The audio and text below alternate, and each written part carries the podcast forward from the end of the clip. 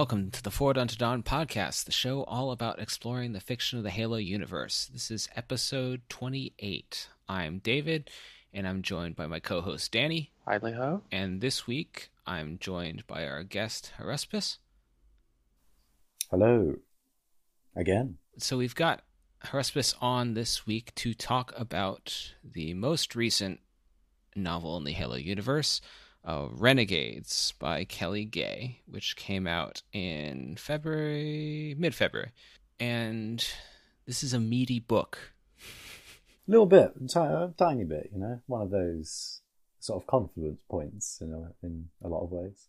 Yeah, I was thinking, looking back at some of our old stuff, um, when Silentium came out. Well, that was a while back. Yeah, I mentioned that at the time. It was like, all right, well, if the Halo universe had to end, this would have been the book that would have closed everything out and been fine with because it wrapped Yeah. up a whole lot of stuff. It moved things forwards. It seems like it tied up a bunch of stuff. And while I don't think this really feels like it's wrapping things up, obviously, it does feel like to me the most consequential Mm. Halo novel since Silentium. It's one of those, um, you know, going back to the end of Halo 1, I think we're just getting started kind of moments. But like in terms of, I mean, we have lots of the great thing about the expanded universe is you have these little side stories, you have stuff like that, but that it's just got that sort of here. Let's all these long plot points that have been sitting around since 2012, I think. Ooh, even earlier than that. Oh yeah, some even earlier. Or when was Primordium? 2011 or 2012?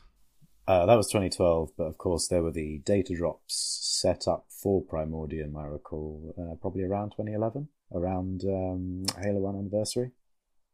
Yeah. I guess the other the other surprising thing to me was that this was for being a such consequential novel, it was a Kelly Gay novel just because her previous book um, was a short story in Halo Fractures that got uh, expanded into Halo Smoke and Shadow. And it's a good book. I liked it, but it was also aside from tying into Halo Wars a bit, it wasn't what I would consider like one of those consequential novels you have to read to kick the universe going forward. So that surprised me. Fractures started off with a lot of uh, sort of like prologue kind of stories, and Mhm. Into the Fire obviously set up that uh, that I say larger in air quotes because it was only about ninety eight pages in Smoke and Shadow. Yeah. Um, and it was like there was really an appetite after that for more Kelly Gay because she did such a amazing job with so few pages in that story. Uh, and then here we are with an almost what like almost 400 page novel. Yeah, 250, it's big. 400 pages. Mm-hmm. It's meaty. And I actually didn't reread, considering it was only 90 pages. I should have, but I didn't, didn't reread, um, didn't reread Smoke and Shadow before this, um, which I find actually kind of helpful because the book we talked about um, on our last episode, 27, with uh, Def Guru, I mentioned that a lot of the novels seem to be putting in more effort in trying to be accessible Hmm. to people who hadn't uh, read a Halo novel before, and I'm not sure how you would pick one of these up. Really, uh, That was the same with um, New Blood as well, where Mhm. basically part of the book just recaps ODST. yeah. And so in this way, you get a. It starts out with a basically previously on Halo Fractures and Halo Smoke and Shadow stuff, just like uh, a lot of the other books recently have. But it also takes time out to recap pretty much the events of sort of kind of the Forerunner trilogy and sort of kind of uh, Hunters in the Dark at a period. Um, Yeah. Which I found fine. Uh, and also, it helped that there was the in universe conceit of these people just don't know anything. They are not Halo readers, they are just scavengers. So it worked in that sense. Yeah, I think you've got a really great contrast there of, um, you know, you've got Annabelle Richards and the uh, sort of established kind of characters from the past who are like, who they know the game, they know what's going on, and then you're primarily following these characters who are very small, you know, they're just scavengers and they find themselves in this ever escalating series of events that eventually comes to span you know universe spanning events. Yeah, they kind of. It's almost like they sort of accidentally walked into a video, one of the Halo video games. Obviously, this isn't a game, but in terms of like big events, uh, it sort of feels like that. And especially since this one, this book, pretty much happens concurrently with Halo Four, Mm. so you get like these little teases of um, setups for Halo, what's going on in Halo Four, and setups for Spartan Ops. Oh, with Gek. Yep, with Gek who Good returns. Yeah, so I had totally forgotten most of the stuff besides all right, they're scavengers and they fought some guys and they found uh, the Spirit of Fire's buoy that they left in Arcadia and ended up getting lost. Um, and funnily enough, that's all you really need. yeah, uh, and I think.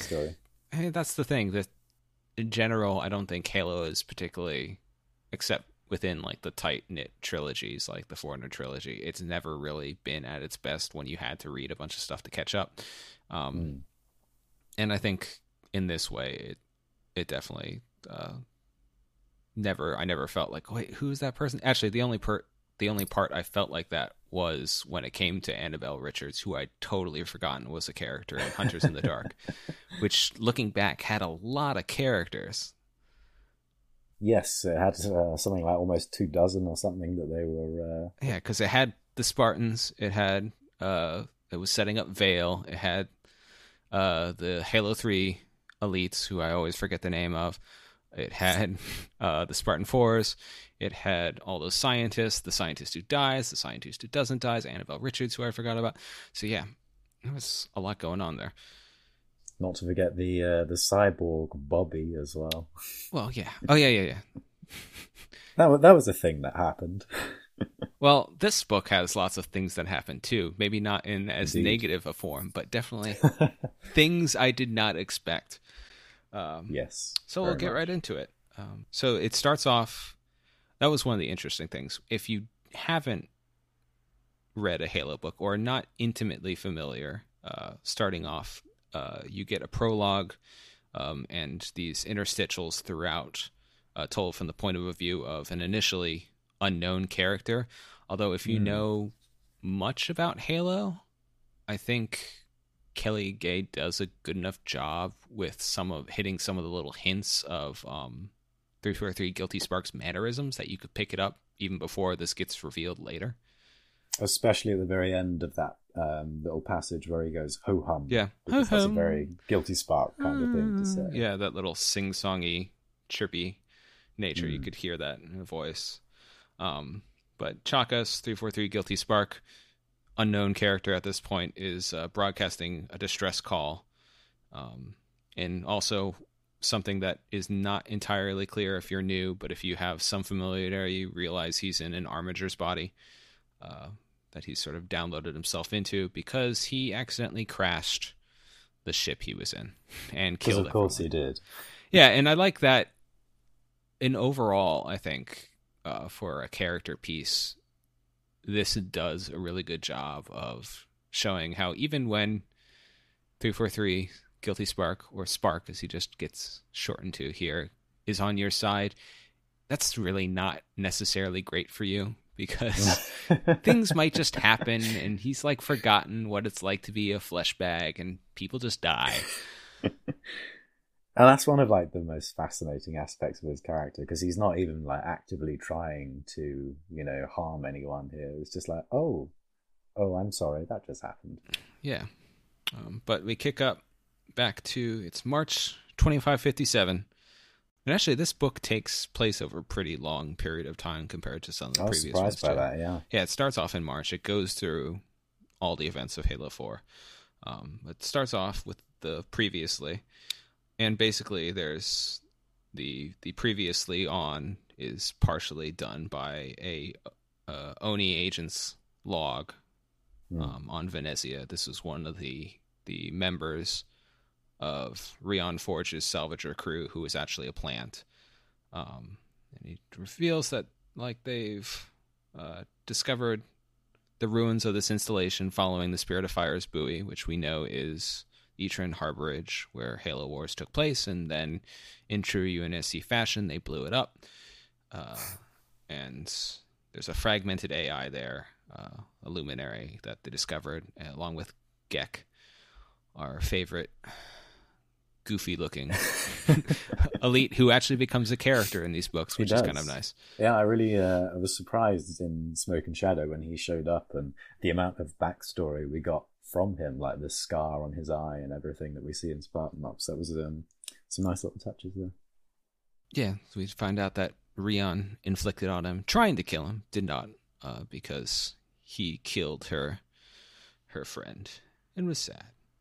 Um, and so yeah, the AI is is little bit as they nickname him, um, and it skips ahead to May, and uh, basically Rion and Nico, the salvager crew, are here. They're hiding out and repairing her ship, the Ace of Spades, because Littlebit, in the usual, in the usual Forerunner AIs, try and help, and whatever happens, fried their FTL drive and this is a new, which gets into the uh, so many colonies that somehow survive the Covenant War and pop up, which kind of irks me. But they do at least a decent job um, here, setting it up as a unique place. Uh, Kamoya, I believe it's called. Yes. Um, and it's basically it started with a colony vessel that became like the capital city of this place, and they've sort of built onto it from there. Mm. Uh, it kind of the description sort of reminded me of uh, like the Boneyard and Exile maps in Halo Reach and Halo Four, just like these pieces kind of lying around and going in and out of these ships that are sort of streets. I'd love to see that like in proper form in a game. That'd be really cool. Yeah, it's not the, an original idea having a massive set uh, ship be the basis of a of a colony, but I really like mm. the idea. I really like the mental image it puts in your head of it. Yeah, and actually, that's one of those little touches. Um, a couple show up later that actually give this book a bit more of a cyberpunk feel at places. Um, mm, I get that because this is this isn't this is less uh, common in the Halo universe, and it sort of reminds me of that. Um, I was going to say that actually, yeah, it, it feels weird at points, and that's what I really like is when Halo does weird. Yeah, and more weird will come up. Um, so they uh they lost what's his name? Forget. Cade. Cade. Cade. Not Cayde Six, but the other Cade. Yeah, not Destiny Cayde, but other Cade. Um, and once again, if you you don't really need to remember that from Smoke and Shadow, but what comes up is that he's gone, his absence uh, affects the Ace of Spades crew, and that's really mm. uh, his absence is felt, and that's what drives a lot of character motivations. But luckily, there's a replacement uh, in Ram Shalva who shows up because he's lost his ship, and his his little character thing is after having everybody on his watch die, he's not so interested in going through that again, so he just wants to join mm. Rion's crew. And so basically, they're on this planet because they got a plan uh, to get back uh, at Gek um, through the the use of this auction, and so we get once again. Let's talk about the the neo cyberpunky or or stuff that is less common in Halo. They have disposable translators, which I don't think we've ever seen before, um, just no, to facilitate yeah. this stuff. Uh, in the continued make Halo Nightfall relevant uh, corner, we have a Yonhet. Uh, we have several Yonhet. Yeah, and they they spend time. This is the in terms of yeah, shove in a a Star Trek alien that kind of got thrown into Nightfall and people thought was weird, but justify it after the fact. Uh, Rion actually has more familiarity with them because they're supposed to be like the the kind of shifty dealer wheelers and dealers and after the covenants collapse that's what they're doing here they're basically the, the I auctioneers like the Yonhet in Shoot terms of now. design like or them. I just like the I like the idea of them. I don't mind the design. I think when you're working with like television stuff and that alien races, you're inevitably going to end up with things like that. I just I don't find it hugely off-brand, to be honest, for uh, for the series. I still watch '60s Doctor Who. I don't, you know, it's it's not something I mind too much. I mean, I I like my Star Trek and rubber four-headed aliens too, but uh, it is a little disappointing in terms of yeah, when you have a a franchise primarily based in games where that hasn't been an issue. Hmm. Uh, like if they had made the Yonhet look like like the weird um I still really like uh Shikai Wang's original uh designs for the jackals were these like weird elongated things when they were supposed to just basically be sniper rifles so they looked kind of like sniper rifles. Um stuff like that. I didn't realize the the the flip side of that is I guess we would have gotten bad CG like the Elite and everyone would have been complaining about that instead. It's a it's a lose lose Yeah. situation really wherever you go with it.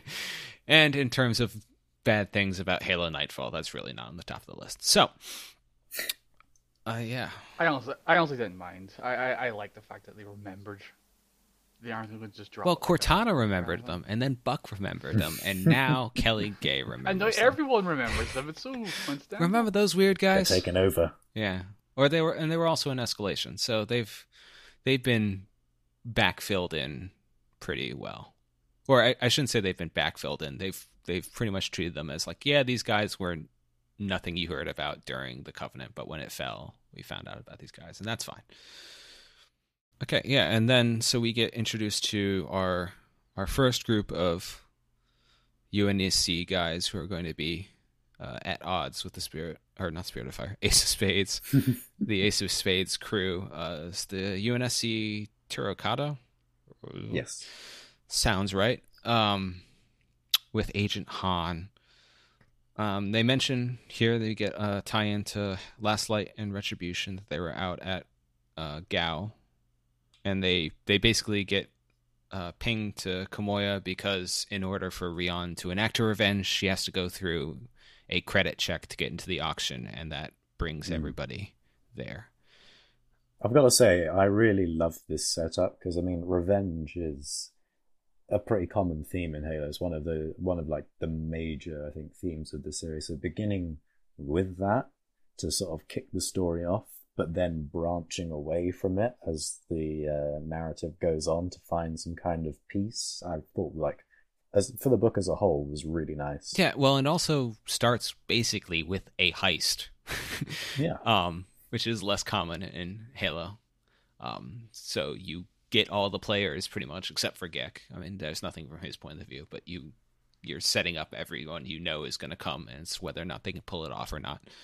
Mm. and it, which again oni arrives at this planet in literally an hour in slipspace which is another one of my arc. Slipspace is too small now. Um, but at least they lampshade it. They mention oh well it was so fortunate it was on this corridor so we could get here so fast. Um, so if you're gonna if you're gonna do that at least hang a lantern on it. Um, and so basically Rion's going in alone uh, inside the auction vault, and in another little cyberpunk touch, uh, she's got little data stealing gloves, Mm. um, which they basically devised because you aren't allowed to take weapons in conventional electronics, but this skips, and that will come in handy later because no one knows to look for it.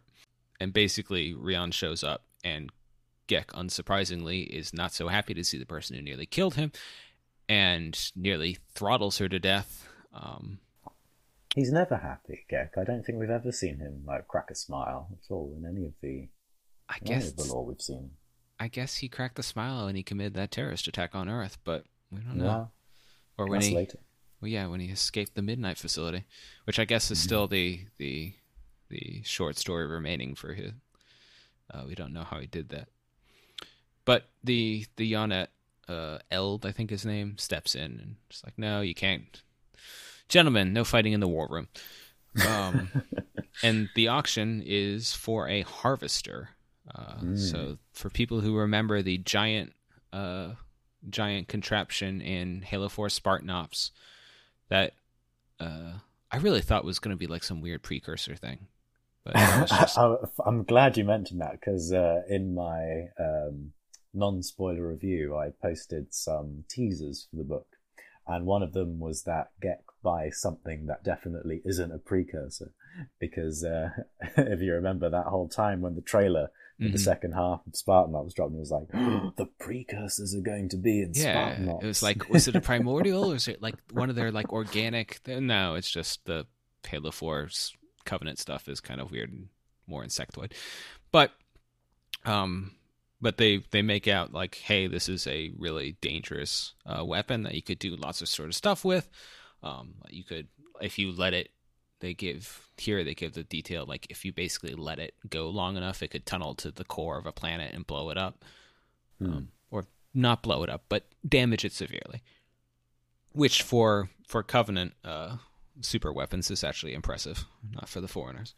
They do that every tuesday. And so you get this and then so you get the the whole scrappy scrappy thief versus the heart of gold. She's like oh well our plan was to let him get away with a harvester possibly but that could be really dangerous. But it doesn't matter because she's kidnapped in the middle of her plan. Mm. by the office of naval idiots. Um and they they're, they're actually spartans who pick her up and she basically says, "All right, well, you're gonna let Gek get away. He's a big deal." Um, and so they head off to try and cut him off. And the Spartans are, as we find out, from Fire Team Apollo, which is a nice another yes. little touch. And that's built up to. Uh, yeah. There's a sort of soft mystery as to who uh, Big Guy, uh, as Kelly writes in, is, actually is. And it's a nice little payoff for people who uh, have been invested in that. Yeah, the if you don't know, their Spartan team, uh, Fire Team Apollo is uh, the Halo Legendary crates is the the universe conceit there. The Fire Team. So they they basically round up Oni rounds up all of Rion's crew and the Ace of Spades entirely uh, onto the Turricato. Um, and Hans interrogates her and threatens everyone. So your typical Oni stuff. And we find out uh, why Kip, uh, her her former crew, member who was working with Oni, and it was basically because of Sedra. Uh, the attack there basically caused him to buy into mm. to Oni's plans. So that's another uh, Halo Nightfall link. I'm loving it. And um, Han, they they do a nice job of basically uh, Han and Rion facing off, and Han sort of overestimates his position or doesn't realize that Rion is not the person you want to push too far because she goes hmm. from threatening her and her crew to like basically bringing up Cade and talking about how uh, it's going to just take everything uh, that she has because they're looking for the AI specifically. Um, the unknown Spartan is like, yeah, you kind of have to give up here, but you don't have to like it. But in return for all this, they're going to be free to go. Um, and that Spartan's still in Novak, who has he come up in any of the Fire Team Apollo stuff? Novak doesn't ring a bell. Yeah, the the name did not particularly ring a bell, so I think he's new. Um, but it's it's it's another good example of uh, where they highlight the differences between the Spartan twos and the Spartan fours. Mm. Um, that he's kind of a, a wise ass, and that Han has a sneaking suspicion that uh, he could have stopped Rion from punching him, but he didn't. It's just he's like, uh, like was he really being an asshole and letting him her punch me? Um, I enjoyed that moment. Yeah. So they get back onto to to the Ace of Spades, but they've lost everything. And for Rion, that's a huge deal because it's all her research about uh, trying to find her father. And they get back to their base on Venezia and find out that they literally crated off basically her home there too. they just like shot it up into space and they were like, right, this is ours now. Yeah, they just like lift airlifted it off wherever. So she's down to the studs. Uh, but the key point is that she still has her fancy cyberpunk gloves and a plan. Um, so on Venezia, they they uh, have uh, the Magyar Norfel basically get a favor from her to scan their ship for bugs because, of course, Oni has left all sorts of stuff in their ship to try and track them. Um, and the nice touch I found was that they were even bugged with subdermal implants, mm. and they hmm. just didn't even know, which is creepy and totally something Oni would do. I've got a note as well that I love how alien Kelly Gay makes uh, Venezia because the issue I had with Karen Traviss in like uh, Mortal Dictata is, I think something that a lot of people had issue with, where the Kig-Yar and that are like, well, as the humans say, and there was. hey, hey, hey, hey! That was the elites, and that was in Glasslands, not Mortal Dictata. No, I had that issue in Mortal Dictata as well. I think that was kind of a through line in a lot of her world building, is that the aliens were not very alien.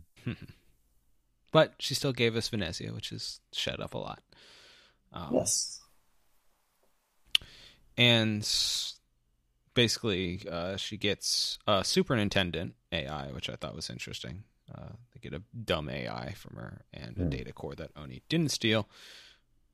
And the Nico and Lessa, who uh, are siblings, if you didn't remember from the previous from book, Illyria, from Illyria, yeah, they fight about uh, what they lost because they lost. It's kind of one of the a through line with this book is definitely like what you hold on to, what you leave behind. Mm. Um, and they had taken like their baby blankets or stuff from their their old life, and uh, Nico's like that probably wasn't. It really didn't have any relevance to us. Like you came up with a story to to make it have some emotional resonance because we didn't have kids. Um, and definitely Cade was like sort of the father figure, so he's gone. So they're freaking out about that. But uh, Rion's formulating their plan going forward, uh, and they decrypt the information from the gloves, which gives them uh, Gex plans. They figure out that uh, he's going to use the harvester to tunnel into something he found in the Etran Harborage.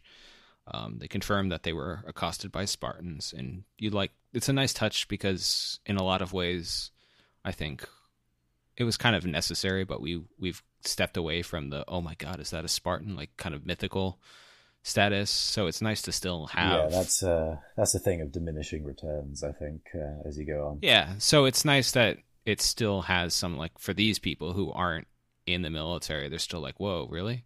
Um, and they reference here. They reference. Uh, had there's a incident in 22554 uh the Bornstellar relation i don't know if we'd gotten the the the date for that before um so the Bornstellar relation was uh, how halo Cryptum was delivered as a story and it was found within the uh, onyx shield world i guess it was called trevelyan at that point oh yeah yeah yeah yeah okay uh, um and basically that there's uh, something valuable on an uninhabited planet, uh, Garanos A. Uh, that they there's this distress call. Um, so basically, they decide, hey, maybe if we give Oni like some salvage or something, we can get back our stuff because they're gonna want that more. Hmm. And uh, then we we go all the way back uh, to Voi and Earth uh, in June 2557, and this is where Annabelle Richards pops up. Um, and basically, since the events of Primordium, when 343 Guilty Sparks stole a ship, they've had this plan uh, to try and trap him in a special facility whenever he shows up. Um, Project Bookworm. I love that. Love that title. Yeah. Um, and so it sounds like they at some point they picked up the the testimony from basically what forms primordium in 2555 i believe um, and i have my i had a note here that she says chomping at the bit instead of champing at the bit which is a grammatical pet peeve but whatever um and we get uh they send uh, Captain Hollier of the Bad Moon Rising is basically sent uh, sends a team to recover 343 Guilty Spark. So now they've got this distress signal. I've just realised that they really missed an opportunity here with Gek because um, obviously this is a story about space pirates, and Gek has got one eye, so you know maybe, maybe Gek's got an eye patch at this point. Yeah, it was not mentioned, but that would have been good. Kelly, next time, next time. Yeah, and so the Turakado ends up at the debris field, the Forerunner debris field.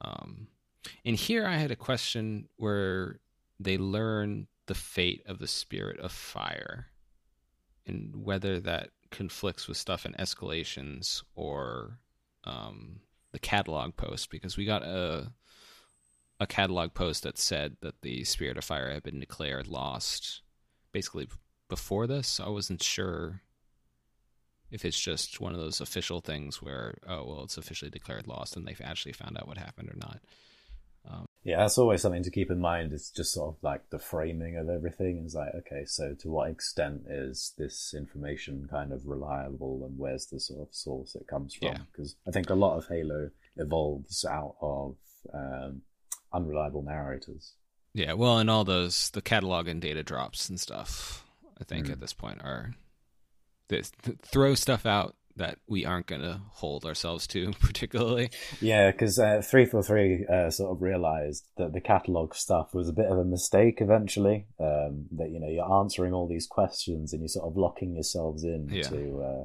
have to tell stories in certain ways. Yeah, like they mentioned um, the Shadow of Intent at some point, and we're like, well, yeah. actually, wait, the Shadow of Intent is supposed to be doing this in this novel by Harold Joe Staten. So, um, yeah, so there was some there was some niggling details I think that weren't entirely consistent, but uh, it's just one of those things. Uh, then we get the character moments chapter uh, with everyone on the Ace of Spades. As Nico's sad about losing his AI buddy, um, and you get the sense that uh, he sort of spells it out. That little bit was sort of like the quote unquote compensation for Cade's death. Like, well, I lost my father figure, but I have this, and we're going to do so much crazy stuff together. And oh, wait, now he's gone. Um, but don't worry, you're going to entirely forget about Little Bit by the end and get a new AI buddy. Oh yes. Which yeah, actually, it's kind of funny. A little bit just drops off the face of the earth in this book. Yeah, I think that that that's probably a valid criticism. Is that he's basically not mentioned again throughout the rest of the book, and it's like, okay, maybe this is maybe this will you know inform a future kind of story here, but uh, you know, he, he sort of loses relevance entirely once the scale ramps up, and it's like Guilty Spark, the librarian, all this and that. Yeah, um, and this is in a case showing where slipspace moves at the speed of plot, this one actually, this journey actually takes some time, not just hours. Um, uh, so other stuff is um, Lessa, meanwhile, is wondering if they should just leave. Um, and there's some conflict uh, with Nico about that. Uh, they mentioned briefly, line I had not. There's a Sangheili board game, which I think really before that we'd only gotten the uh, Aram the Aram for yes. their games. So there's they play board games too. no mention yet it's on Halo Fleet battles, customizable card games, but I'm sure that's there too. So they arrive in June 2557 in the system, um, and here they mention uh, something that ties into Gek's backstory is that he was imprisoned on the Midnight facility prior to Spartan Ops and escaping because of a terrorist attack on Earth. And this explains that really how he did it was because he infiltrated refugee camps on Earth, which I had issues with the idea that the UNSC would ever let alien refugees be on Earth, honestly. It does seem a bit soon, but I love the idea. Uh, they they actually specify that it's Kig-Yar, Ungoy, and Sangheili uh, refugees who are on Earth, which is a nice little added detail because uh, in Spartan Ops, when it's brought up, we didn't get the specifics of you know anything beyond. Oh, hey, there are aliens on Earth. Yeah, I thought the only way, the way I kind of justified it is presumably they didn't just kill everybody during Halo 3, that there would have been prisoners and stuff left behind with truths and stuff mm. like that, and then uh, presumably closely allied with the swords of Sanghelios. Um, but it did it did give pause, and I guess maybe they rethought that after there was a terrorist attack. Um, but who knows? Because it's mentioned in Spartan Ops that they're uh, all penned up, as Hoyer says, and that's got uh, that's got some implications around it. Mm-hmm. Um, kind of a District Nine. yeah, maybe they they close th- lock things down after that. Um, we also get a nice um, one of the things I mentioned in our Bad Blood podcast was it was the kind of return of big examinations of inner colony versus outer colony attitudes and such Mm. um, and that politics. And here's there's less of the politics, but there's a good bit about what everyone on the Ace of Spades crew thinks of Earth. Um, and there are some who are like, well, I've I have no allegiance there. I don't never. I wasn't born there. What do I care about it? Versus like, oh well, you gotta go back and see the homeland, the ancestral homeland, kind of stuff. Um, and I thought that was that was an interesting sort of look at. That's really nice how it ties into sort of the overall kind of emotional arc of the story with uh, Guilty Spark as well. You know, returning home, that whole idea, Mhm. and no, and no matter how far sort of humanity has diverged, and the hu- the old human empire certainly did diverge to the point where they forgot that Earth was their homeworld. They they come back, and there's a really sort of emotional kind of weight to that, and a very kind of romantic science fiction idea around it. hmm And we get uh, some more cool tech stuff. Uh, They mention uh, medical nanites are fixing RAM up.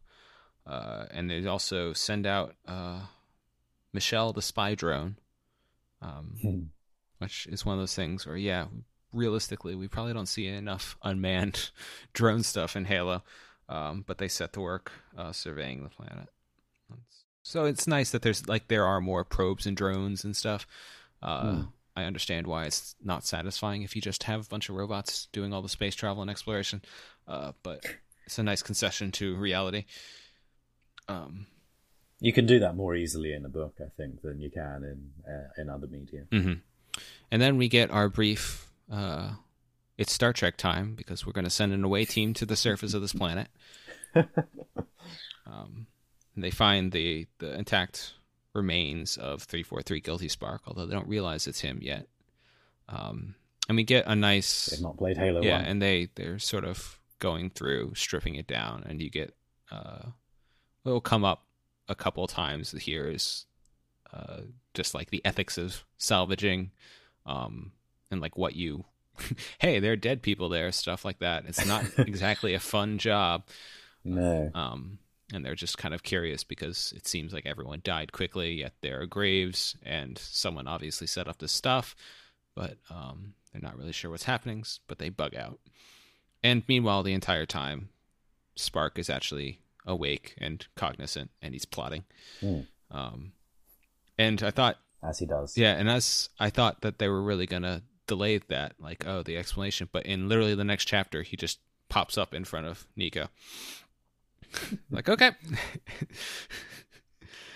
so uh, we get a nice uh, touch with the UNSC arrives at the planet, and basically, Spark is like, all right, well, no time to talk. Let's get out of here. Uh, so he commandeers the Ace of Spades immediately. Uh, and then he performs an in atmosphere slipspace jump, which is a nice uh, touch to the capabilities of the ships and stuff. Yes. Wait, you can't do that? Oh, but I can. Um, and he sets a course to the Etran Harborage because that's like the nearest Forerunner facility, and nobody knows where he's actually going, so they can't tell him that's a bad idea because it's blown up. But there's that element of dramatic irony for the reader who is familiar with the, you know, what's been going on and everything, and he's like, "Oh man, it's not going to work out for them." hmm And we get from three fourth yeah, Guilty Spark's perspective, we get or I should say just Spark. Um we get more of him like trying to reconcile being Chakas and 343 Guilty Spark and remembering his life as 343 Guilty Spark and he's really not interested in in he doesn't want to be him again. Um which is a nice touch even as he's driven out his goal. He, he doesn't really want to be the machine anymore. It's an interesting parallel to uh, Bornstellar's own character arc in the Forerunner saga because he's got the Didact's wisdom in his head, and there's this whole idea of like, you know, what happens to Bornstellar, and it's that identity he eventually comes back around in uh, in the Fractures stories to uh, to re-inherit, to reclaim. Yeah, and so uh, everyone there's a standoff now between the Ace of Spades crew and uh, Spark, um, and Spark basically fills in the Ace of Spades on. He gives them the the plot notes for the Forerunner trilogy. Um, and they, they, I do like that they they lampshade how absolutely bonkers and goofy parts of it are. They're like, wait, yes. that happened, and wait, what? Uh, uh, and the crew is not really sure what they're gonna do. Um, I imagine that whole scene playing out almost like the uh, the sequence terminals, like they were watching them just like on the telly. Let's check the historical documents.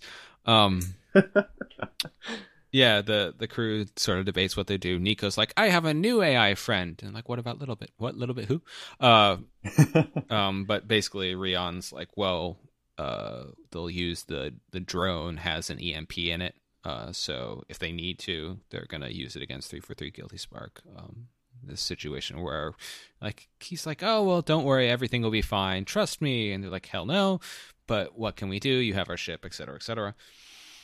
Um, so there's this tense standoff, um, and meanwhile, back at Voi, Richards realize uh, that they've been scooped, um, and we get your requisite UNSC squabbling over jurisdiction and stuff. Um, you know, the usual mm-hmm. thing, like, oh, this is all your fault. Um, and Han ends up realizing that he screwed the pooch because it was Ace of Spades.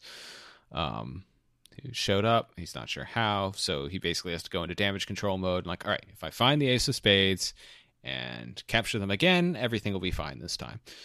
Um, and basically, they're going to make a deal uh, to get back what they stole in exchange for the other stuff they stole. And uh, we get Envoy. They have um, we get another AI uh, who we haven't heard about. Um, who I liked, uh, Ferg, is dressed in a business suit, which very Oni. Well, I just enjoyed for the. I gave I they didn't have this detail, but I just kind of assumed it was like a '60s Mad Men or like '80s like Gordon Gekko kind of business suit guy, just because I find that funnier. Um, whereas all these other people are like proud Spartans, historic figures, or whatever. It's just like a guy in a suit, maybe some Brylcreem in his hair. Um, and we learn that Richard's ultimate goal is the domain. Um, and they yes. they learn about it. Uh, we learn that the details. So basically, this book tells us where all the Forerunner trilogy came from because Silentium's uh, relations came from a catalog, the catalog that was with the librarian uh, and was discovered on Earth. Um, and there was another one also found on Onyx. Yes, a monitor shell that was uh, that was actually in the intro to uh, Silentium because the the big thing about the Forerunner saga is that each book is a, a frame narrative mm-hmm. and it's uh, it's a story that's being recalled from some kind of source that Oni is uh, that Oni is investigating. And it was nice to have the domain come up here because there's been kind of uh, with Halo Five when it you know came back into the setting a sense that like oh we already kind of know about this where it should have been one of those huge revelations. Yeah, especially with uh with uh Halsey mentioning, "Oh, Cortana got access to the domain. This is bad thing." Uh, it's not really yeah. explained where she learned about that. Uh, so I'm guessing she knew about it from before her time in Spartan Ops. Uh, mm. Some details were either given to her, leaked to her, or she found out in her usual way. Uh, I'm happy to buy that. Yeah. Um, so the Ace of Spades arrives at the Harborage. And Spark's like, "What the hell?" And they're like, "Oh well, uh, it got blown up." Um, and they come under Covenant attack. Um, the at that exact moment, the UNSC arrive, um, and Rion gets to taunt Gek instead. Um, we get uh, more Star Trek in that there are view screens now, which I do not recall ever being a thing before in Halo, but I might just not be recalling something. I mean, we had uh, like holo transmissions and stuff in Halo 4 and things like that. I do not remember view screens. There's kind of view screens in Halo Wars on the uh, the Spirit of Fire. That's true. Yeah, that's that's right. They do have a sort of a view screen uh, thing with a forge on the ground. Um, yeah. Um, but so they they slip away uh, before the UNSC basically nukes everything because I'm guessing because they they detect that there's uh, some residual flood So I assume this time they've learned their lesson and just decide maybe nuking the Forerunner stuff. There's plenty of Forerunner artifacts out there. Let's just blow the yeah. hell out of this one because it could be really bad. Um, Points for owning. Yeah. And so uh, they bug out and basically Rion and Spark talk, and 343 makes a deal to help. He's going to help them, um, but they can't turn him over to Oni. Um, and he's going to, but his plan requires some upgrades. So we get uh, Halo Forerunner Pimp My Ride. They're going to head to a place and grab a design seed uh, that will interface with the Ace of Spades. Um, and here, uh, there was a nice touch uh, that we finally get confirmation. Uh, there had been some theories that uh, in the Forerunner trilogy, they mentioned these crystal flakes are the heart of Forerunner FTL drives. Yes. Um, and that they were cut from this giant mother crystal, and that was the only source of them. And people thought hey, well, crystal, maybe that's the Forerunner crystal in First Strike that causes all these weird mm. time spores. But the size and the location and the weird slip space stuff didn't really make sense. But um, here, uh, Guilty Spark mentions uh, that, well, there were smaller crystals they cut from the big crystal.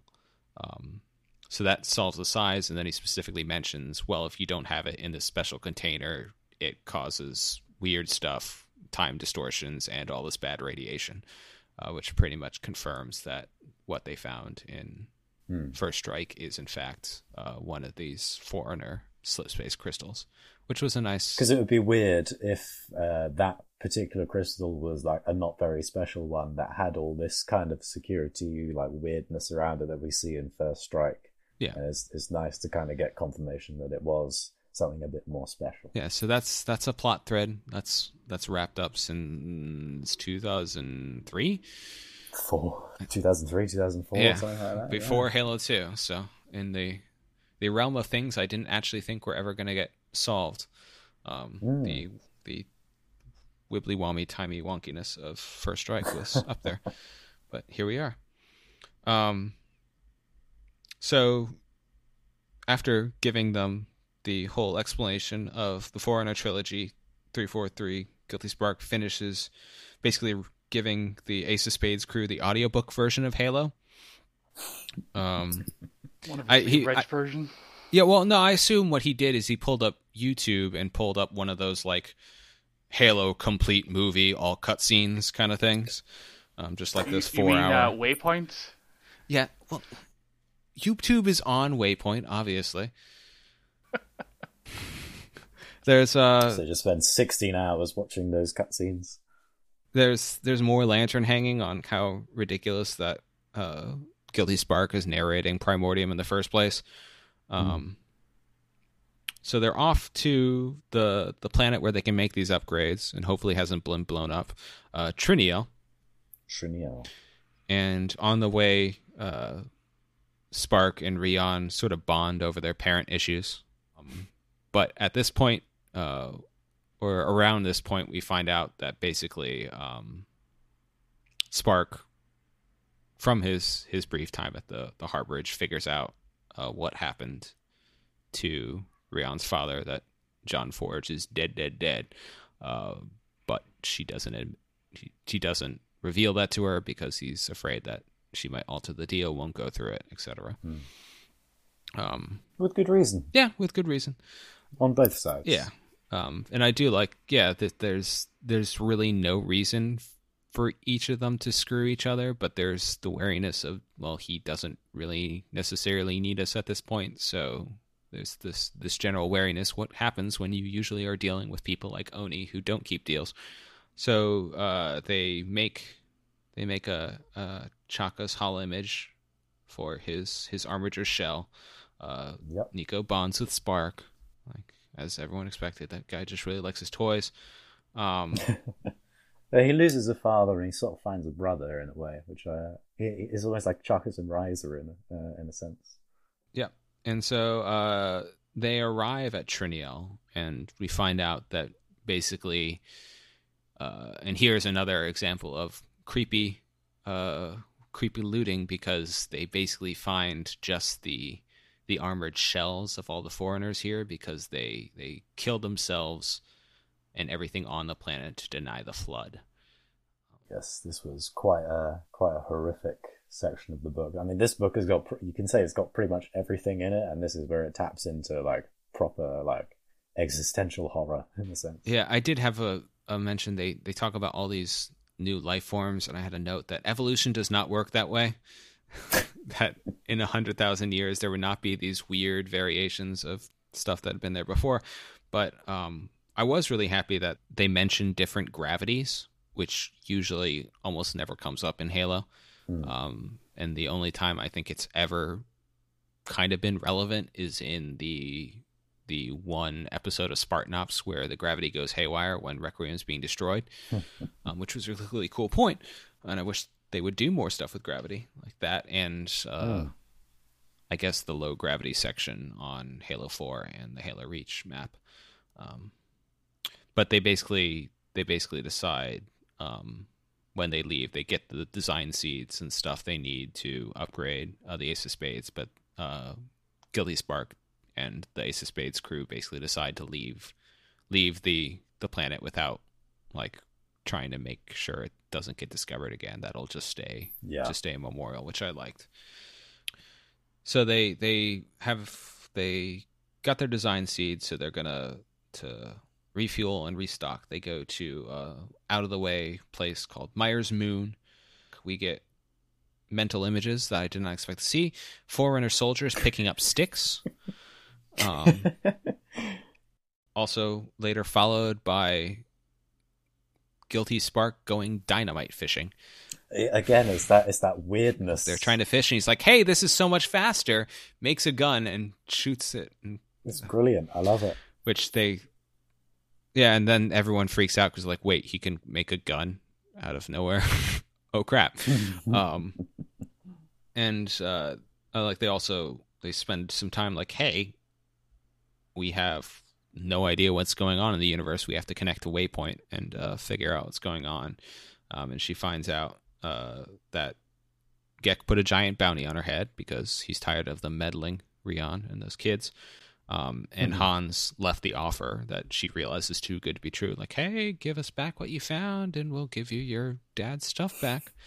um, so she basically finally she's been iffy on this whole upgrade the Ace of Spades thing, but she's like, all right, we're going to upgrade it, and we're going to screw Oni on the deal. And at this point, uh, three four three actually Spark contacts uh, the last catalog.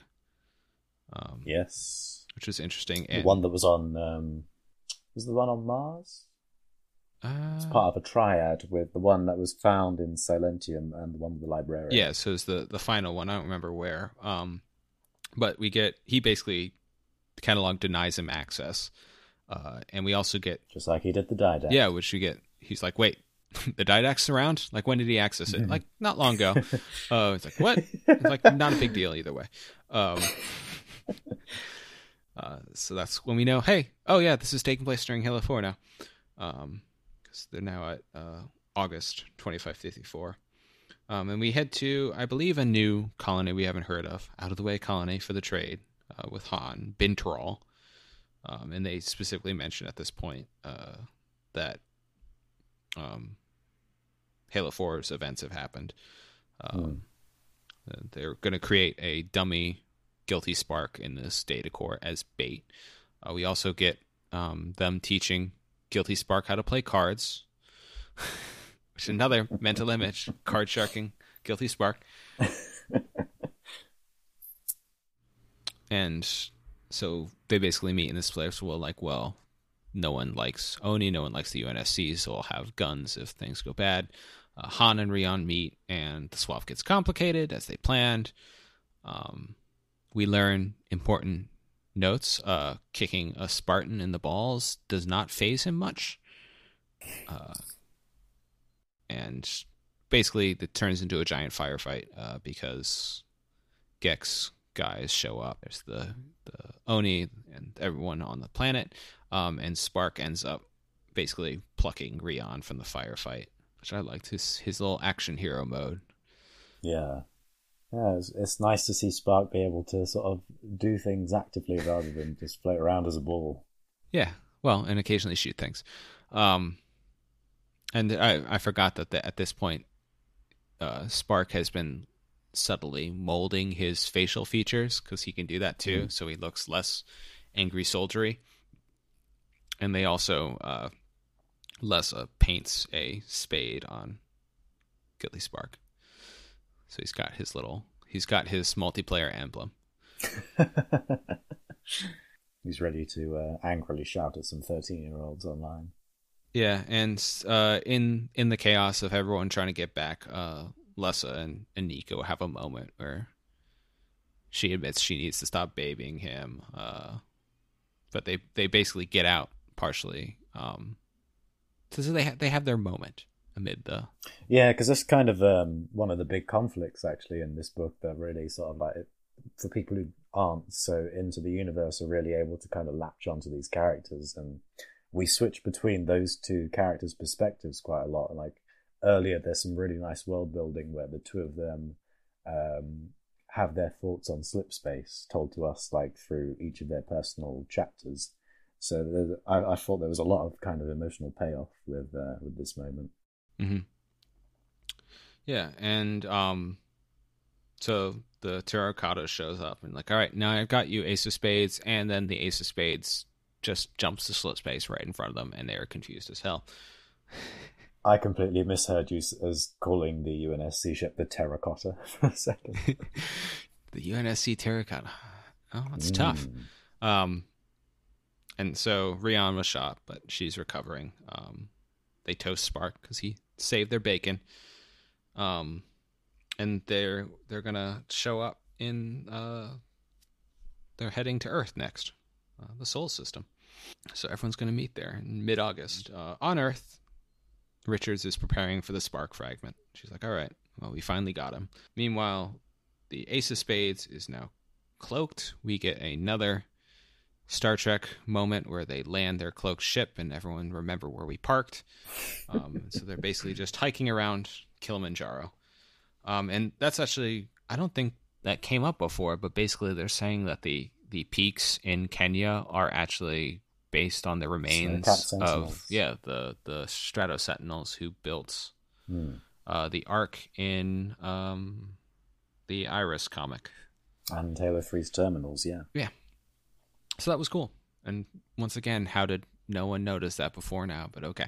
Um, It's poetry. We'll, we'll, we'll go with poetry. and we get more time with uh, Spark reminiscing, and he's kind of being back back home, brings up old memories, and he's kind of wondering what happened. He gets very emotional. Yeah, and he's wondering like what happened to my family, what they think happened to me, um, and just his relationship with the librarian. Because I think Mm. that's one of the things that where I think Halo Four didn't really touch on, but a lot of the the books since have is the librarian and how she's kind of a dick. um, like she, doesn't. Is, I like to call her the uh, the sort of the last enemy we have to fight in Halo.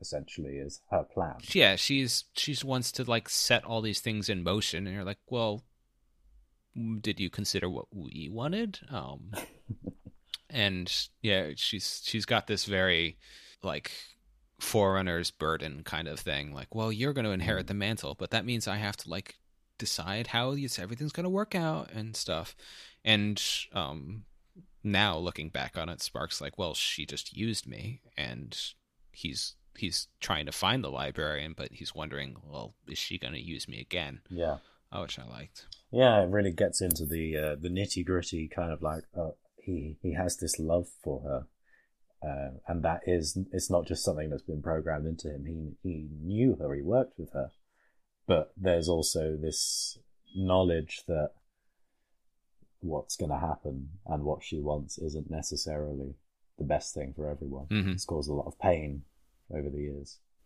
Yeah, and uh, meanwhile, Richards is watching this footage from uh, the swap, and she notices, hey, there's this weird blur. Like, oh, that looks like a Forerunner soldier that I saw in Hunters in the Dark, and it's got an Ace of Spades mark on it. Like, god damn it! It's like Bigfoot footage. And they basically find out that three four three snuck in into their systems from the video feed, um, and through Ferg, um, and locks down the base. Um, Retribution last lighty with um, the with Intrepid Eye, very similar to that. I appreciate like everyone complains the I feel like the the fundamentally biggest complaint with escalation at this point is that the Janus key turned out to be nothing and specifically that Halsey hacked a contender class AI, especially because like the the explanation of well he he let her disable him as a test was right there and they didn't take it. Um to explain that all away would have made perfect sense. But it's nice that they've been spending a lot more time, especially with Retribution um, and Intrepid Eye. Uh, like, hey, most human AIs cannot touch this, and especially if people don't know what's going on, it, you're kind of hosed. Uh, the Forerunner what does what it does, it does. It's to be more powerful than the precursors themselves. She is a precursor. I'm gonna write that the next Halo follower video.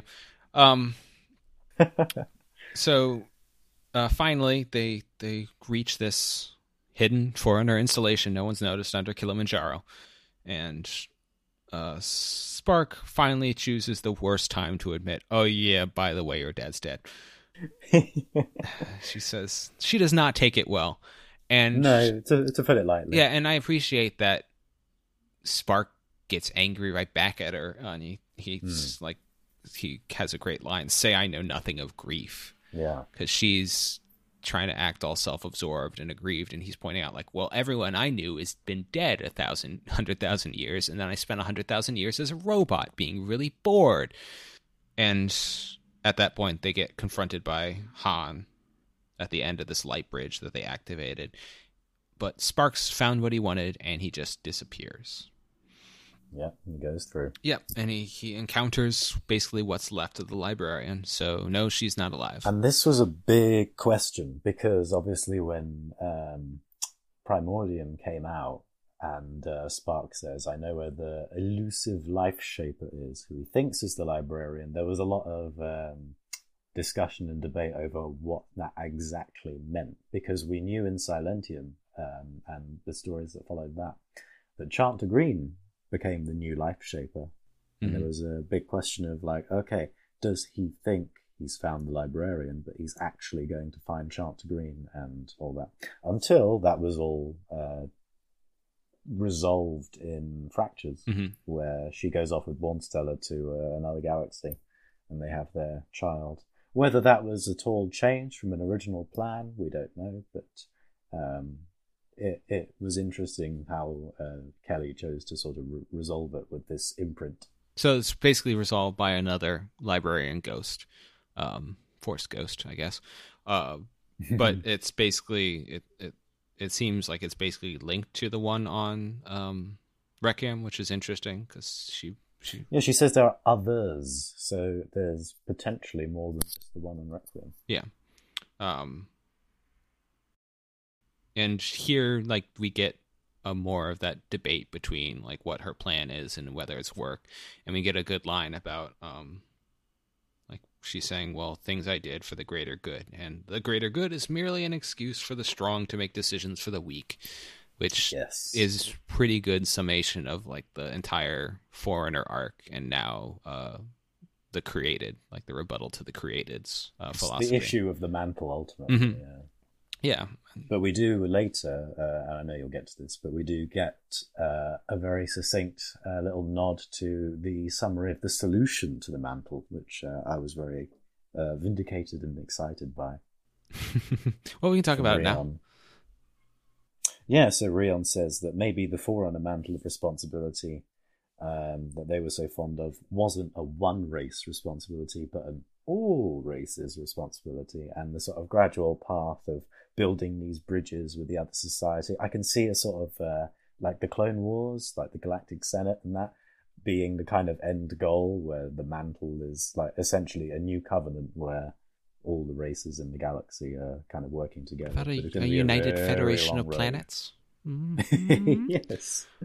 Um, but basically, we find out really what he's going for. Uh, is he wants to to join his friends in the domain, basically. Is that really physically we're going to? Because like they were taking off, going back to their home planets, essentially.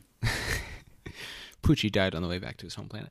Um, yeah, that's basically like you're gonna launch off from this place. Um, and uh, we get a reference again to Bastion. Um, yes. what it is, we still don't. yeah, there's basically like this idea that's sort of like the promised land. Um, I mean that a Forerunner was willing to get composed to try and reach it. Um, but they have a talk, and basically the librarian is like, "Well, you can spend time with the force ghosts of your friends, or you can deal with your friends who are right here." And he's like, "Wait, I do have friends here. Those guys I just left. Wait, I have had a change of heart." And so he goes back. To be fair, it was very, it was very, it was a very him thing. To Yeah. wasn't? It's like, oh wait, I've changed my mind. Ho hum. Uh, Spark is nothing but but uh, a changeable person. yeah. Uh, he so he goes back, saves him, teleports him out, and they escape, but not before Rion gets shot again. she takes her hits in this book. She does. There was one thing. There was one thing that uh, wasn't mentioned there is that she gives Spark a coordinate key. hmm That uh, she says, "Find what's missing, fix the path, right what my kind turned wrong." Dun dun dun. Yeah. Um, they basically escape, and they actually just hang out on the planet because once again they're cloaked, and they got a Forerunner AI helping them out. So, unless someone literally walks into their ship, they're pretty good. Um, and that he Spark lifts the lockdown at Voi, and so they find out well something shot off from Kilimanjaro, and like we're not sure what it Hmm. was. Um, and they're like, uh, uh, so like I'm kind of surprised Spark didn't kill us all. I guess that's good. Like we have no idea what he's doing now. Um, but Is there anyone like living in that area at this point? Because of all the shit that's went down in Halo, living in Voi's gotta be horrific. So it must be. I have to imagine no. Yeah, there's there's I feel like there's only got to be whatever they the the structures they rebuilt and then like the janitors who keep that place clean because it got glassed, it got beaten to hell by the covenant, got excavated, it got presumably a bunch of ships falling in it from the home fleet fighting in Hunters of the Dark. So I imagine it's kind of a wasteland. People are just like, you know what, living here is a terrible idea. Let's not do that. Yeah, well, especially it's going to be great when the ships fall out of the sky because then there'll be no risk. Oh, yeah. Um, rest in peace, Sydney. Um, and so we get some the downtime. Uh, we have Rion sort of grappling with her father's death finally, um, and that Spark learned from the death from a buoy that uh, Spirit of Fire dropped, um, which is a nice connection to the Halo Wars timeline, which Yes. I don't think many people realized, but it had details. If you unlocked everything on it, it had details after Halo Wars ended, Mm. um, including the basically that they leave final messages for everyone, um, and that. But even before that, basically when they Serina realizes that hey, going off to this place might be a a one way trip, so she has people record. I think it, she has them like some. She comes up with a pretense like, "Hey, not you're all gonna die," uh, but she has people record messages to the loved ones, and that's where uh, yes. Forge's one comes in. So he gives Spark gives Rion a last message from John, and it's your usual. I know you're going to be grow up to be wonderful, uh, kind of stuff, but it's affecting.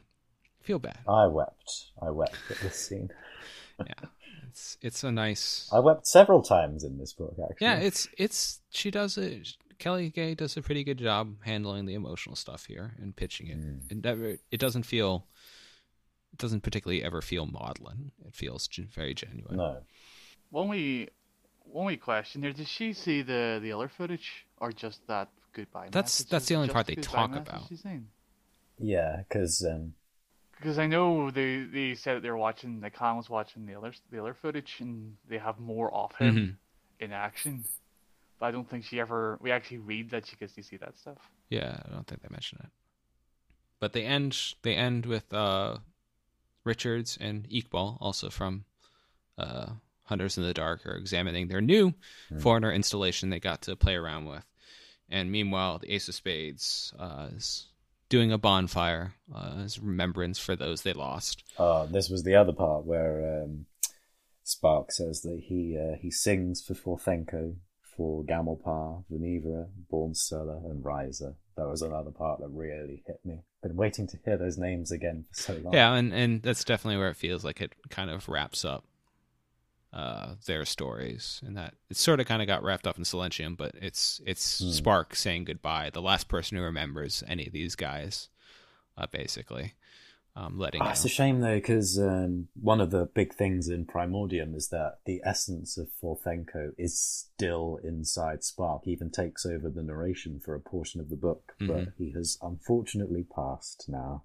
Actually, one thing mentioned, I didn't really think about it until this, someone posted, and I think at the Halo Story Reddit, wondering what happened to the uh, the last of her kind ape woman from Primordium.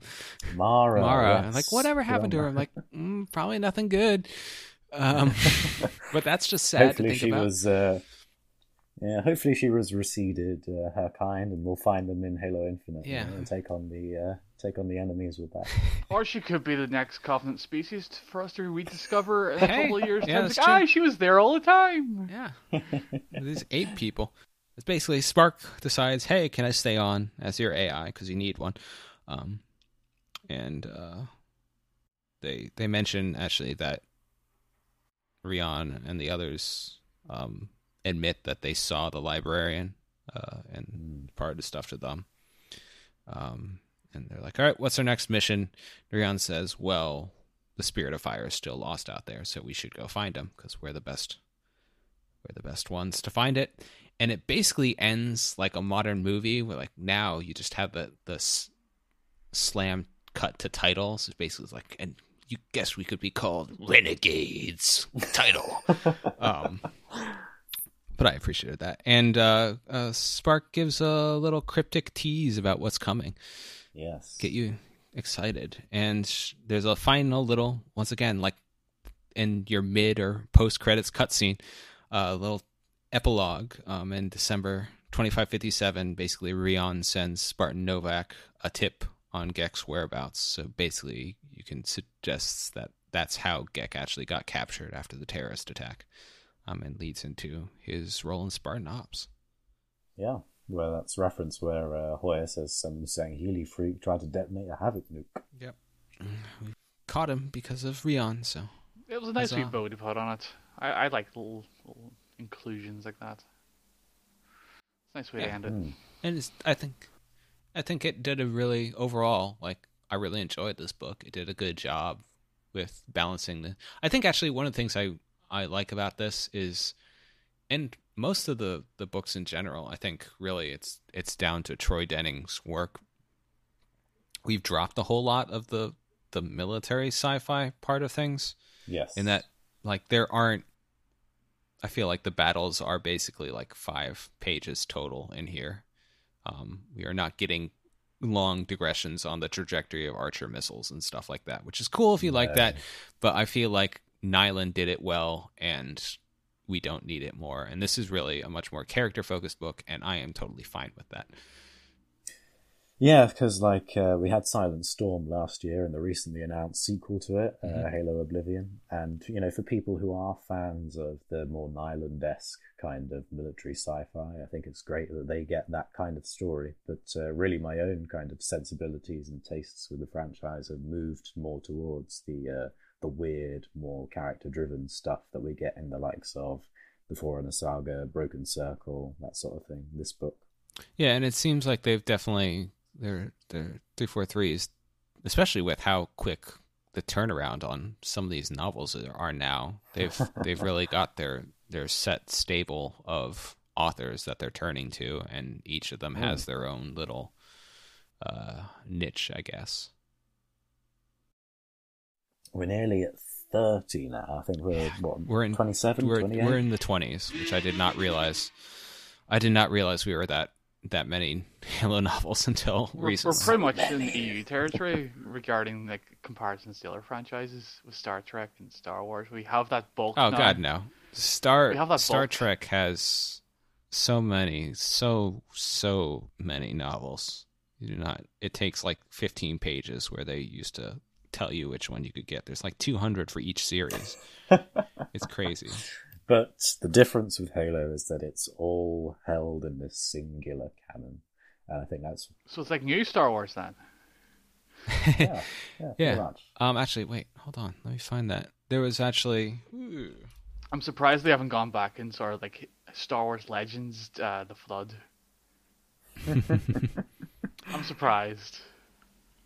You know, if I was, if there were, I feel like they did enough with the Forerunner trilogy, but if they were gonna do, like, go back and do anything, I think that is something that would have really benefited from the animated series treatment. Just turn the entire Forerunner trilogy into animated series and integrate all the stuff in. Oh, don't say that. Don't say that. Oh, that hurts my heart. Instead of, Jeez. instead of doing My the Fall of Reach again. that. Oh, my heart can't take the thought of that. No, don't say And that. it's going to happen. At some point, we're going to see another Fall of Reach adaptation. Oh god. This, Ten years from the, now. the Halo Reach VR experience, you may as well. HoloLens 3.0, Halo Reach experience day one. Yeah. Yeah, actually, so that was the the thing. Uh, just this morning, uh, on Twitter, uh, just Zachary Seven had posted a, a thing talking about the thing that he loves about the Halo lore is that the books, comics, and stuff they could have all been cheap crash grabs, but they they generally don't.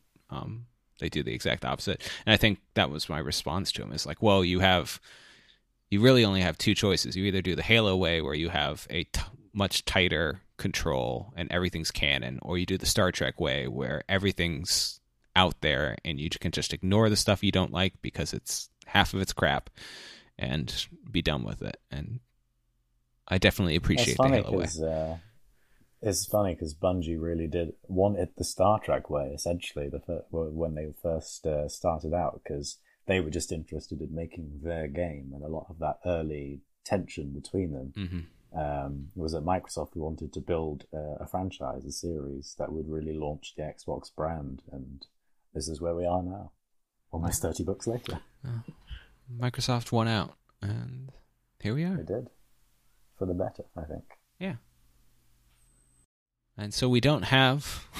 I guess the question here is because we've gotten follow ups to all the other Halo books in like less than a year. When we think we'll see Rion Forge and company again, especially since they seem to be on a collision course with Halo Wars games, which in hmm. turn we have no idea if they're going to actually follow up in a main video game.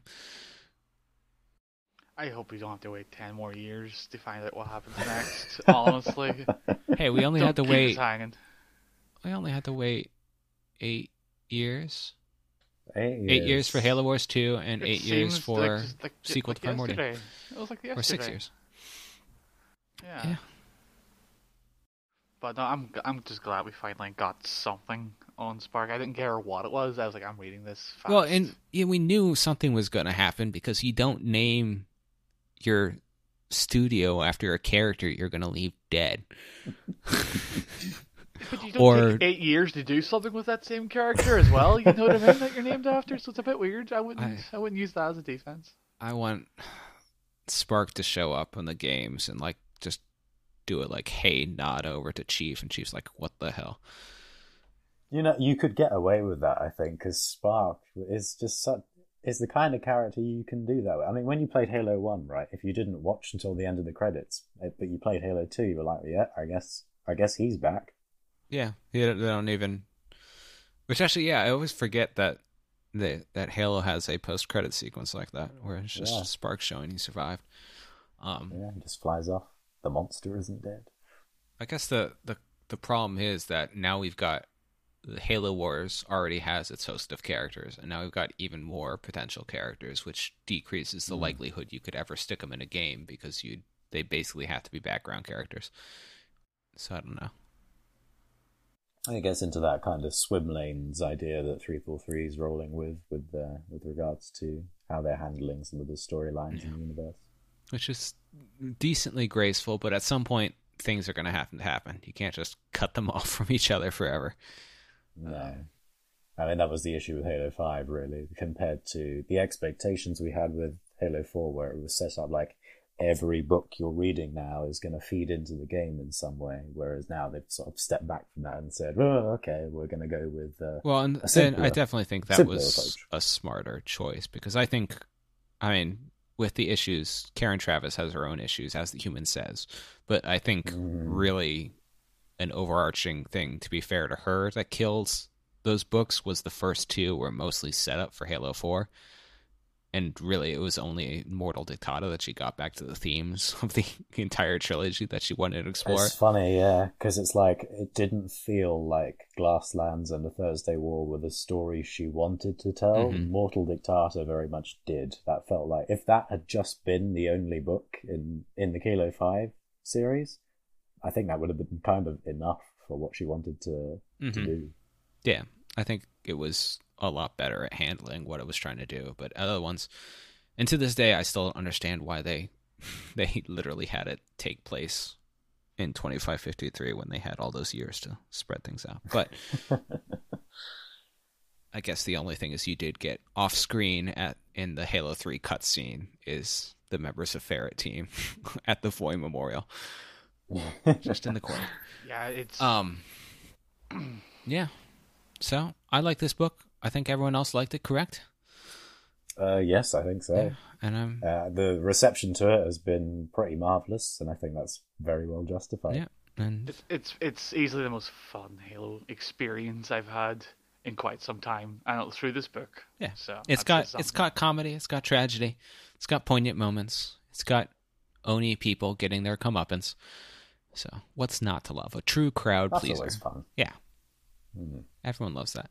And I mean, maybe we just got so yeah, we just got the next Troy Denning novel announced. So it's possible in like three months we'll get an early 2020 announcement for the next Kelly Gay novel. It's possible. I'd be thrilled with that. Yeah. Well, I definitely hope that we see see more from her, even if it's not following up on these guys for a while. All right. Anything else? Last thoughts? there was the didact who got referenced. I just feel like I've always got to bring the didact up somewhere. Yeah. Um, yeah, they definitely brought him brought him up to, again for a reason. Like you don't remind people about that sort of thing. They mentioned him, but at the same time, the librarian Force Ghost basically says, "Well, he's gone now, so." She's uh, she's asked whether the Didact can ever find peace by uh, by Spark, and she she fears that he is beyond redemption at this point. Yeah. It just it just reminds me it's it's a uh, it's a little bit of foundation for certain people to make assumptions. Oh yes, he's definitely coming back. He's definitely coming back in Halo Infinite. Definitely, hundred percent confirmed. You know. Well, you see, he's going to come up with his own soldier armature, and then Spark is going to have to like evolve to Ultra Mecha Spark and fight him out in a in a cardboard city miniature. He's going to bite his finger. yeah, I mean, I guess it's one of those things where yeah, you can you can take the the comments as either like yeah, well that's the end of the didact, or well he still could be out there. Three four three seems totally content to try and entertain people's alternate theories to a fault like all the all the data drops in the Halo Five Legendary crate regarding Cortana. Uh, Ugh. Was not a fan of this. Yeah, I just feel like you gotta, as I have regularly posted on Halo Reddit things. Like I, I appreciate why people don't like Cortana being a villain. I think it's justified, and I know we have disagreed about this. Um, but you just got to stick with it. Like either way, if you just like, well, actually, uh, it was the Didact. Actually, she's been crazy. Actually, it's her rampant fragments, even though we never had rampant fragments being evil before. like you just you're just gonna make it worse.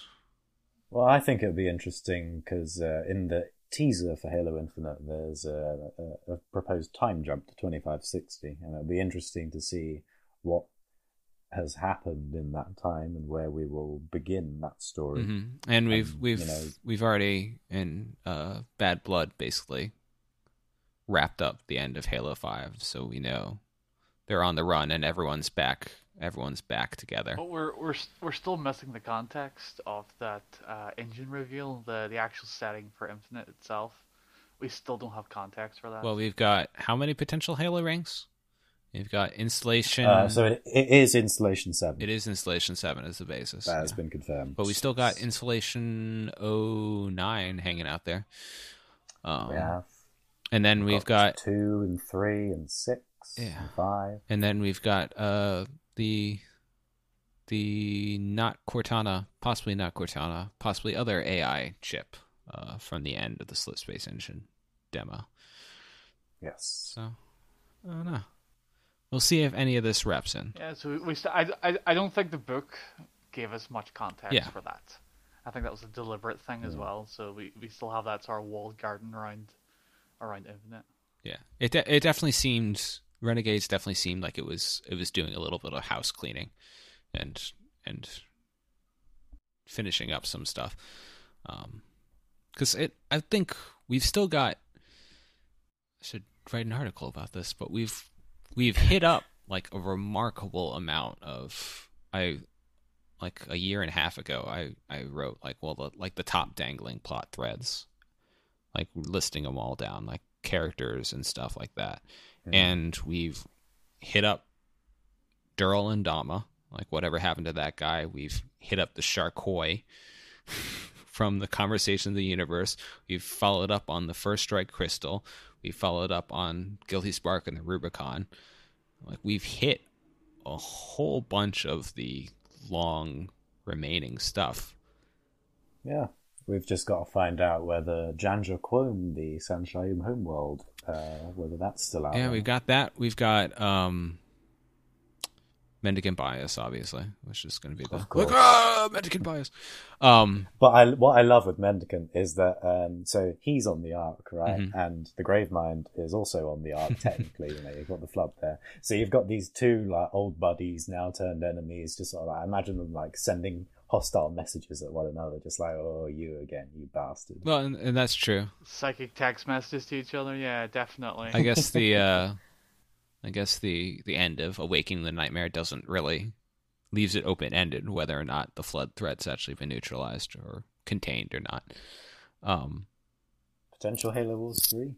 uh, maybe, Bias in the Gravemind maybe. with the Spirit of Fire and the Banished. And I, cool I get that the, the strong sense that Halo Wars 2 did not perform well. or like as well enough Well, to. well I mean, as well, but Halo Wars 1 was the best selling console RTS ever, and it also only Yeah. sold like a million copies. So I think the, the big problem is that they tried with Blitz and stuff, they wanted to make it less niche, but RTSs themselves are dwindling. So I'm you know not sure Shout we're going out to get a Halo the Wars 3. team for really supporting the game. Yeah. Like over two years on, they've done a fantastic job with it. And uh, Fort Jordan, the remake of Fort Deen, uh, that's so fun to play on. I love it. Yeah, I have to get back to playing Halo Wars too. It feels like we're sort of like heading towards uh, a Halo reimagined in a way where we're going to have lots of new things to talk about. I hope. Well, excuse me, Halo Infinite is actually a reboot, and uh, yeah, of course, that was going to be taken out of context, yes, wasn't it? yeah, for context, someone who was it? Was it Bonnie Ross? Mentioned something about like basically like reimagining Halo, something yeah, with the obvious. If you read the context, is like, oh well, we want to make this approachable to new people, aka why Yeah. we call it Halo Infinite instead of Halo Six, and people freaked out and said it was going to be a reboot. Um. so as usual. Okay. All right. Thanks to Hospice for joining us. Anything you wanted to plug while you're here? Um, so I've been doing reviews of Lone Wolf, the Linda uh, centric comic series that's been going on. We've got one more issue of that to go. Uh, so if you're looking to get caught up on some peripheral lore, that's something to check out. But I've got more exciting stuff coming over the year. Yeah, cool. And we'll put a link to that in the show notes. Um, you can check those out uh, at forwarduntodawn.com slash fudcast28. While you're there, you can check out old episodes or articles on the site, and we got some new content of ourselves coming soon. Subscribe to the podcast on iTunes or Google Play, and you can follow us on Twitter and YouTube using the handle Forward Dawn. Thanks for listening, and we'll see you next time.